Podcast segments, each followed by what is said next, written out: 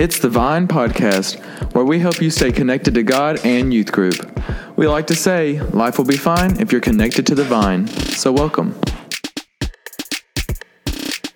Welcome back to the Vine Podcast with Allie. And Kaden. We're super excited to be back for another episode.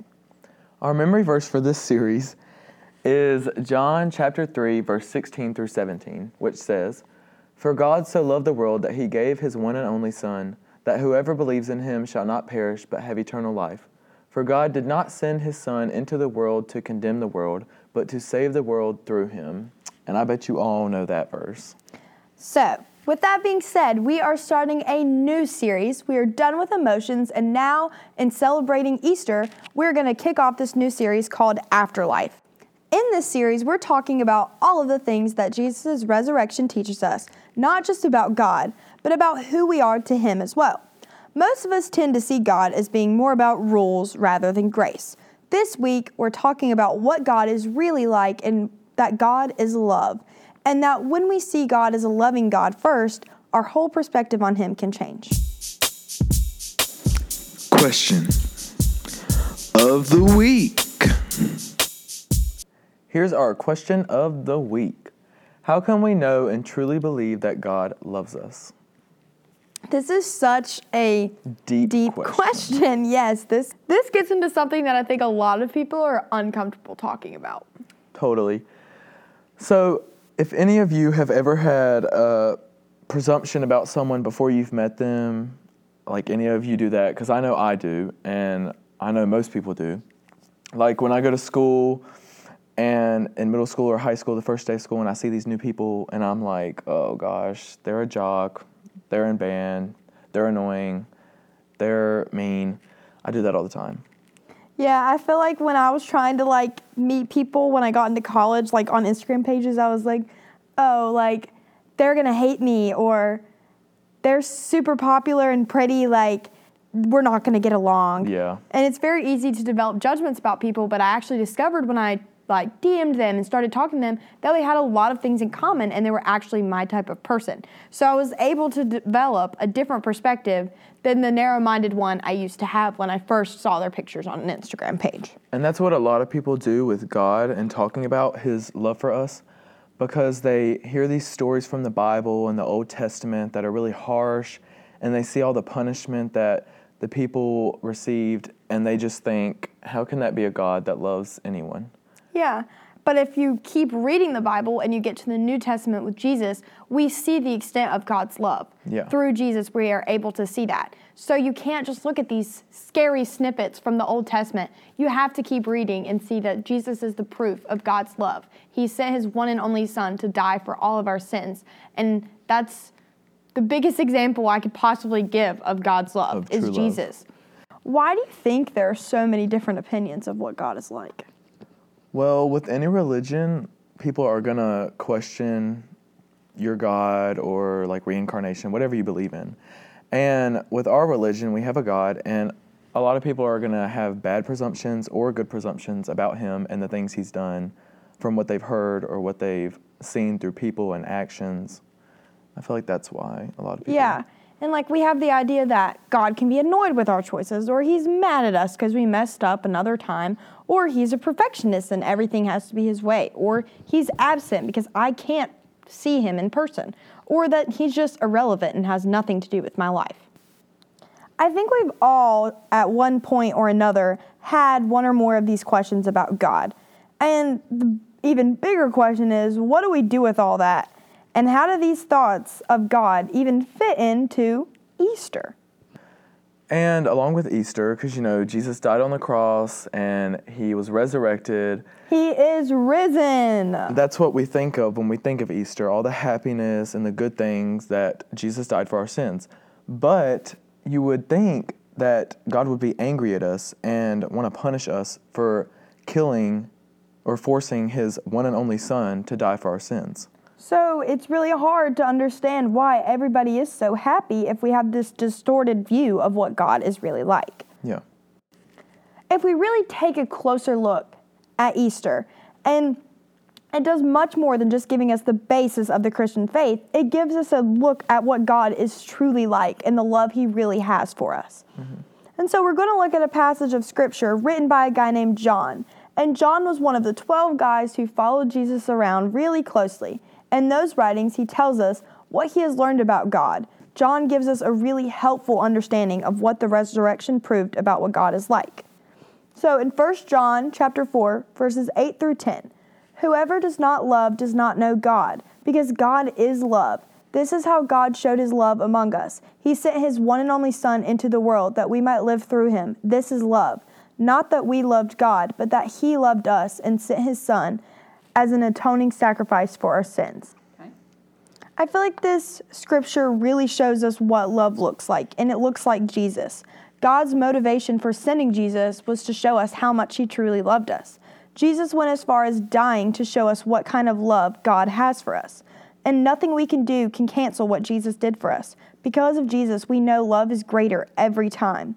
John was actually a friend of Jesus, but when he watched Jesus die on the cross, John probably thought that friendship and everything that came with it was over. Then everything changed three days later because that's when Jesus pulled off the greatest comeback of all time. And he came straight up back to life. The resurrection of Jesus proves what God is really like. God is love, and love is way stronger than death. So, with all of that being said, because of the resurrection, John knew he was loved. And because of the resurrection, John knew God is love. The same is true for us. Because of the resurrection and what Jesus did for us, we know we are loved all day, every day, we are provided with an unconditional love from God that can never be taken away by our actions. I feel like this is something that's really important to come back to, and I find myself doing that a lot is when those around me don't love me or don't show me love and I feel alone, I know that there's at least one person in this world that loves me no matter what I do. And like I said when we were talking about emotions, it's just that common ground that I know that no matter how sad I am, how guilty I feel, how mad I am, that God still loves me. Yeah, it's just nice to know that no matter what, that love is always going to be there because, yeah. I mean, you may have parents that love you and friends that love you, but none of that love is forever because it can all be taken away at any yeah. moment. The second scripture is our memory verse for the month, which I mentioned earlier, which is John chapter 3, verse 16 through 17. It says, for God so loved the world that he gave his one and only Son, that whoever believes in him shall not perish but have eternal life.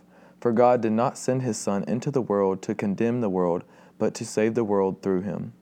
Because of the re- resurrection and what Jesus did for us, we can know for certain we are loved. And I feel like we see this all the time throughout the world. We see God's love through actions, through people. Like when you go outside and you see a young person helping an elderly woman or man, that's God's love, and He's showing us continuously, or through nature and all the wonderful things that are just in everyday life. Yeah, like go outside and see a pretty sunset. That's just God showing His love through nature. And your friend helping you through a hard time, or someone being placed into your life at the time that it's needed. That's God showing His love for us. And it's hard for people to see God's love through actions because sometimes we don't even realize that He is showing us His love. We and just, we just ignore it. Yeah, and like when we're bad things happen in our lives, it's so easy to point out like, oh, God did this to me because He hates me. Yeah. But when good things happen in our life, we never stop and think, God did this because He loved me. And I feel like that's harder to realize. It's harder to point out all the good things God has done for us because they're overshadowed by all the bad things that is, have occurred in our lives. It's easy to forget. Yes. So, our bottom line for this week is because of the resurrection, John knew he was loved. I think one thing we can all do is first be honest with ourselves about what God is like to us and truly process what God's love means for us personally. Whether it's a certain scripture or a specific moment that's occurred in our life that's like, okay, God loves me. And I think for me, when I went to the Dominican Republic, we were worshiping one night mm-hmm. and we were on the roof of an uh, unfinished church. Like the walls were not even built up all the way.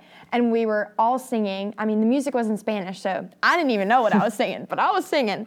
And everybody around us just had their hands up to the Lord, truly just taking it all in. And I was like, this is what it feels to be loved by God, to be able to worship when I don't know the music, when I don't know the language, but I can still feel the power and the love that He had for me in that moment. And that's something I will never forget. And I think about a lot when I feel like God doesn't love me or I'm not worthy of His love. I come back to that moment and I'm like, yes, Allie, He loves you and He's doing things in your life. Just chill out. So. I had a moment like that at the Niagara Falls, New York trip, uh-huh. and we were all sitting in a big circle, our whole youth group, and it was dark outside, and there's like a lamp post up, you know, and we're all going around sharing testimonies if you wanted to. And Kendall Berteau shares his testimony, and the whole youth group starts crying. And it's just like an emotional moment. And then Tara talks about her testimony, and she starts, like, her voice is shaking, and then everybody's crying, and it's just the comfort you feel. And that's when I kind of like felt God in my life. I definitely remember the like the feeling I got just from that entire devotion. I feel like everybody truly opened up. Kids that had never even spoken about their faith before were sharing stories and it's just moments like those where you know God is real, he loves me, he's here, he's in the room.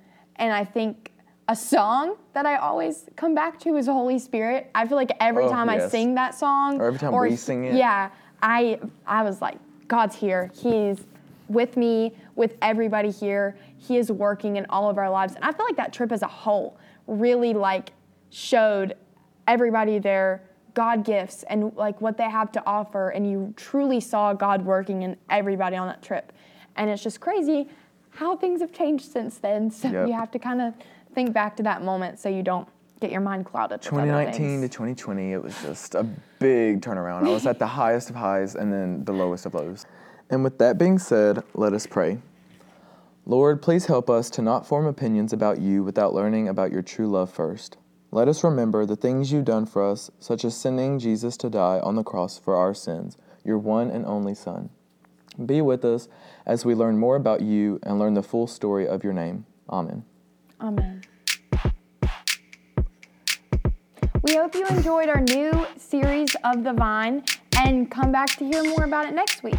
And remember, life will be fine if you stay connected to the vine. Bye. Bye, guys.